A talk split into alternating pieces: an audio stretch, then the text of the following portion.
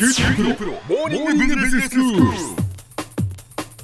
日の講師は九州大学ビジネススクールでマーケティングがご専門の岩下仁先生です。よろしくお願いします。よろしくお願いいたします。先生今日はどういうお話でしょうか？はい、センサリーマーケティング、つまり五感の視点を取り入れたマーケティングについて、視覚、聴覚、嗅覚、味覚とこれまで話を進めてきましたが、はい。今回とえ次回の2回に分けて5つ目の触覚についてお話をしていきたいと思います。はいえ近年企業でマーケティング全般を行う担当者、まあ、このような人たちをえマーケターというふうに言いますが、うんそのマーケターも触覚という視点を非常に重要視していて、え担当する製品のマーケティングに生かしたりするのでぜひ皆さんも参考にしていただきたいと思います。はい触覚っていうとまあ触った感じっていうことですか、はい。ま肌に触れるとか、はい、そうですね、まあ、あの手でまあ感じる。あるいは顔なんかにつけたりするのも触覚に入ってきますよね。はいはいはいはい。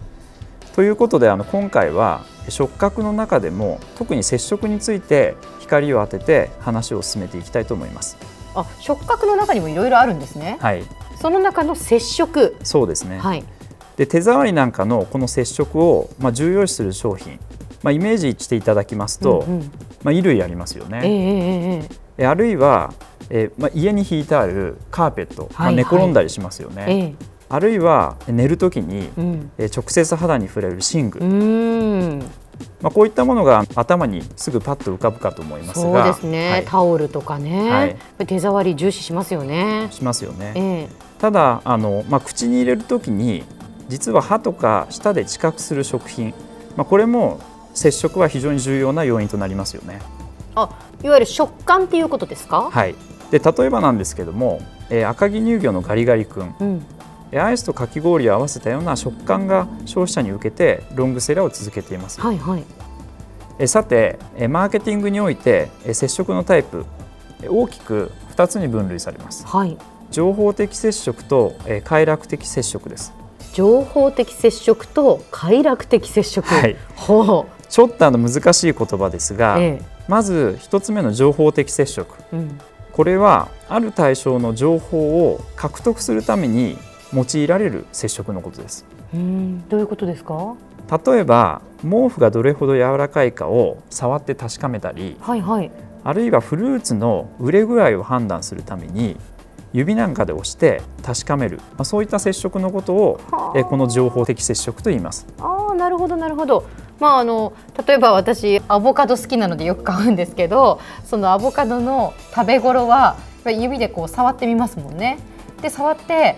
あちょっとこう柔らかいなって押した時にこうグッとこう入るような感覚があったらあこれは今食べ頃だなっていうふうに思います。それだから情報を得ているわけですよね。そうですね、ええ。つまり触ることで、うん。今の場合ですとアボカドの情報を得てそのものの価値を確かめているはい。ということが行われているわけですええね。え。一方の、えー快楽的接触は、うん。触覚経験それ自体を目的とする接触のことです。えほえー例えますと、えー運動をして汗をかいた後に氷の入った冷たい水を顔に当てるような接触やう、うんえーシルク素材のパジャマのツルツルした肌触りを楽しむなどの接触です。うんえつまり、えー快楽的接触は製品に触れること自体を楽しむための接触と思っていただければいいかと思います。うん、まあ快楽的ですからね。だから触れて気持ちいいかどうかとかそういうことですよね。そうですねえで最近なんですけども、はい。えーサントリーの緑茶イエモンというブランドをご存知ですか、えええもちろんです。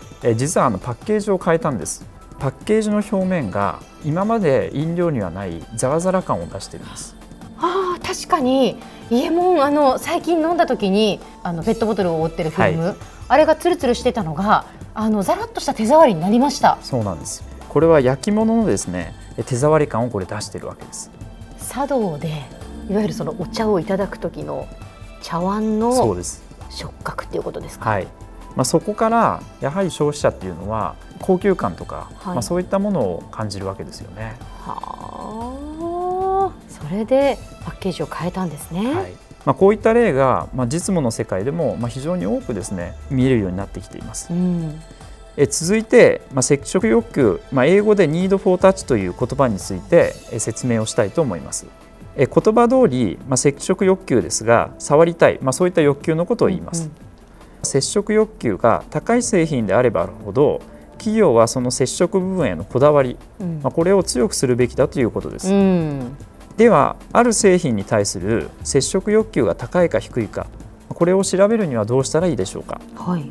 えこれによく用いられる方法というのがお客様に対する製品評価のアンケートです。うん。えこのアンケートには例えば〇〇という商品を購入する価値があるかを確かめる唯一の方法は実際に触れることだ、まあ、こういった質問項目がありましてこの質問への評価が高い場合には接触欲求。特に先ほど出てきた情報的接触欲求が高いということになります。うん。まあだからじゃあ毛布をその買うかどうかっていうふうにこう決めるときに直接触ることだという項目を例えば10段階評価でまあその通りだ9だっていうふうにつけた場合はその毛布は情報的接触欲求が高い製品っていうことになるわけですね。そうです。逆にこのという商品に触れることは楽しい。うん。まあ、こういった質問項目もありまして、ええ。この評価が高いと接触欲求の中でも快楽的接触欲求が高い製品というわけです。はあ。えこのようにこの接触欲求を調べるアンケートは接触欲求だけでなくその内容が情報的接触なのか快楽的接触なのかも分析することができるんです。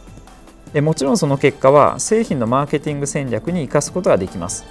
え例えば接触欲求が高いベッドなどの製品はお客様に実際に寝そべってもらって接触してもらうことが売り上げにつながるということになります。うん。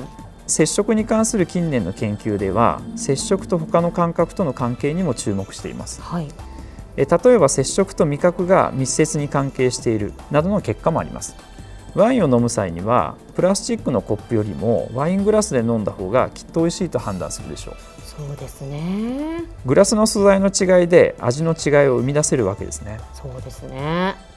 では先生今日のまとめをお願いします。はい。今回はセンサリーマーケティングの5つ目。触覚の中でも接触に注目してみました接触のタイプには情報的接触と快楽的接触の2つがあるということ。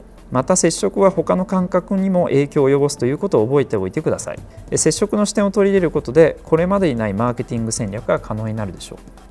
今日の講師は九州大学ビジネススクールでマーケティングがご専門の岩下仁先生でした。どうもありがとうございました。ありがとうございました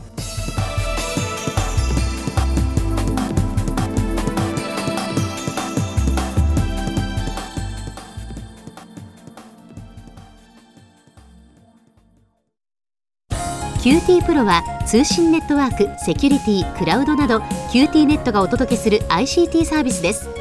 九州中に展開した光ファイバー網を基盤に一番身近なビジネスパートナーとして九州の企業自治体の皆様をサポートします。詳しくは QT プロで検索を。